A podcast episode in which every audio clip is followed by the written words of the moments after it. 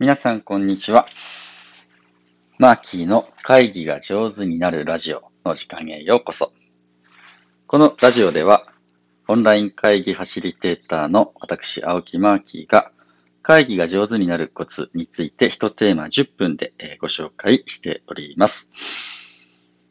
今日のテーマは何かと言いますと、会議はその団体の文化を表すというお話をしてみようと思います。これはですね、あの、僕、いろんな、あ組織とか団体、企業の会議の進行役として、まあ、あお邪魔することがあるんですね。で、あ普段どんな風に会議してるんですかというふうに伺うと、ものの見事に、その会議のやり方とかね、どんな風にやってるかっていうのは、その企業なら企業らしさ、ね、団体なら団体らしさをものすごい表してるなというふうにして思うわけです。で、もちろんですけれど、あの、いわゆるワンマンのトップダウンの組織では、あの、そのミーティングでもそのトップの意思って非常に大事で、トップダウンでバシバシっとものを決めていくわけですね。で、えー、逆に何かものすごく昔ながらのね、オーソドックスな古いタイプの組織で、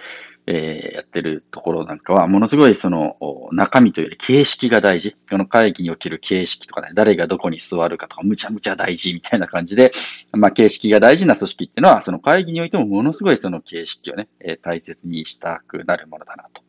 思います。やっぱクリエイティブな企業とかね、えー、ミーティングの様子を見てもむちゃむちゃクリエイティブで、ポンポコポンポコ新しいアイデアが出てくるぞ、みたいな感じにやっていたり。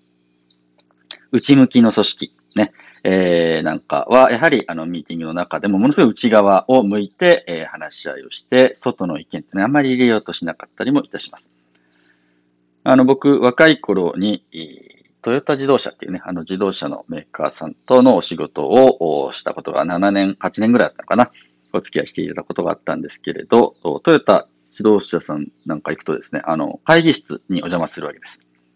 で、まあ、いわゆる、あの、外のお客さんが来る会議室には貼ってないんですけれど、内側に入ってね、社員さんだけが入れる会議室にちょっと入れてもらったことがあるんですけれど、そこには壁にね、紙が貼ってあるの。で、その紙ぼーっと見ると、うわ、すごいなと思ったんですけれど、お会議は、あの、時間がかかると。でね、えー、部長級で1時間いくら。課長級で1時間いくら、ね、係長級にさえだってこう1時間いくらの時給を我々は、会社はね、皆様に払ってますと。で、ここでもし会議をするんだったら、部長何人、え、課長何人って人が集まってやるんだったら、その人数とかける時間でかかっているコスト以上の価値を生み出す会議をしましょうみたいな感じで、ものすごくやっぱりね、コストパフォーマンスにあの意識のね、高い企業なので、えー、そういう壁紙を貼ってて、あ、無駄な会議、だらだら長くしてるのはものすごいコストなんだなっていうのを、ね、すごい感じたところでありました。で、同じ、なんか自動車を作っている会社でも、えー、ホンダさんですね。ホンダ自動車さんなんか全然違う雰囲気らしくて。僕まだそこは行ったことはないんですけど、本で読んだ限りでね。あの、ホンダっていう会社は、本田総一郎さんっていうね、創業者の方の時代から会議のことを、まあ、かた、かしこまった会議じゃなくて、ワイガヤって呼んでた。で、ワイワイガヤガヤしながら、このオートバイどうしたらいいんだろうねって、新しい車作る人はどんな車がええのかなみたいな感じのやつをものすごい自由に議論できる感じがあったそうです。で今もその力がね、まあ、文化、風習が残っていて、まあ、車を作った後にこうジェット機作ってみたり、ロボット作ってみたりみたいな新しい発想がやっぱり生まれやすい感じ。で、やっぱりあの同じ車のメーカーでも、トヨタさんとホンダさんでは、その、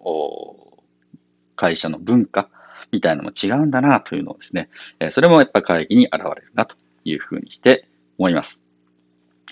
今ちょうどニュースでね、えー、オリンピックの会議で、えー、森元総理の発言があのものすごい叩かれて、えー、いるわけですね。えー、これは本当に男女、あの、性差、ジェンダーのことをどんな風にその組織体がね、考えているのかっていうのは、その会議の場面でものすごい現れていきます。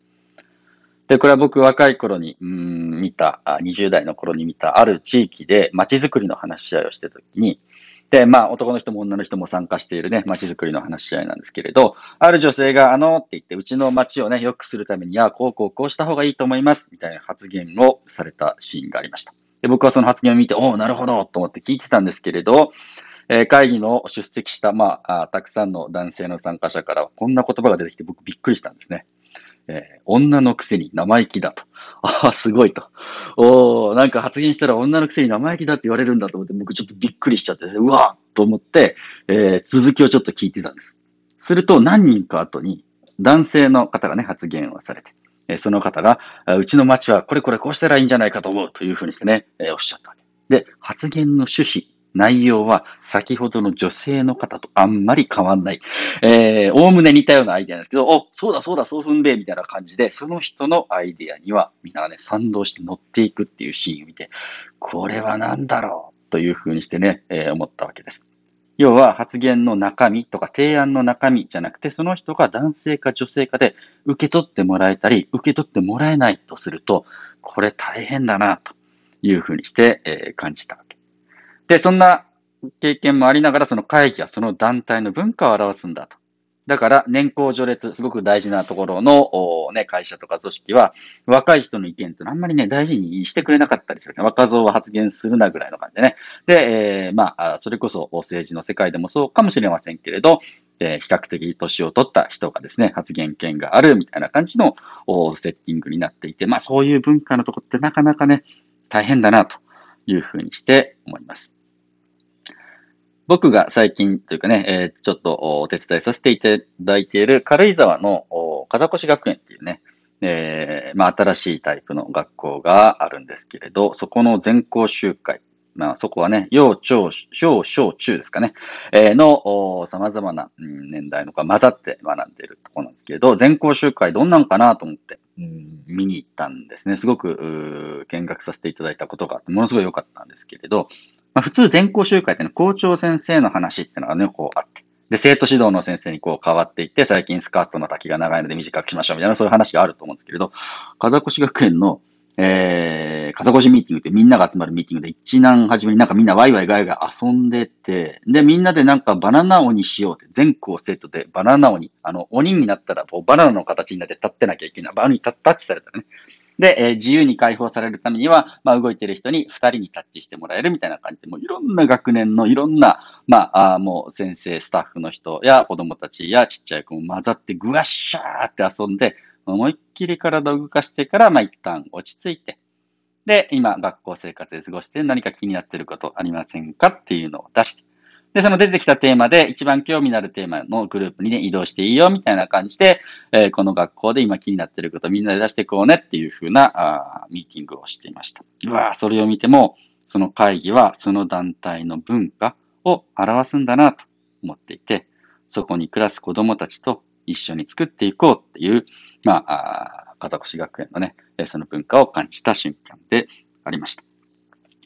えー、なので、まあ、逆に言うと会議を良くしていくと、その会社とか組織の文化自体を良くしていくことにもつながるなと思っています。で、こんだけね、人材のこう流動がある時代です。いい文化を持っている組織にいい人が集まってくるんだろうなと思っていて。まあ、小さなところからではありますけれど、皆さんの会議とか話し合いのシーンを良くしていくことで、えー、一つでも二つもね、いい文化を作っていけるきっかけができたらなと思って、今日もオンライン会議の手伝いをしております。はい。今日は会議はその団体の文化を表すというテーマでお話をさせていただきました。最後まで聞いていただいて本当にありがとうございます。ではでは皆様、良い一日をお過ごしください。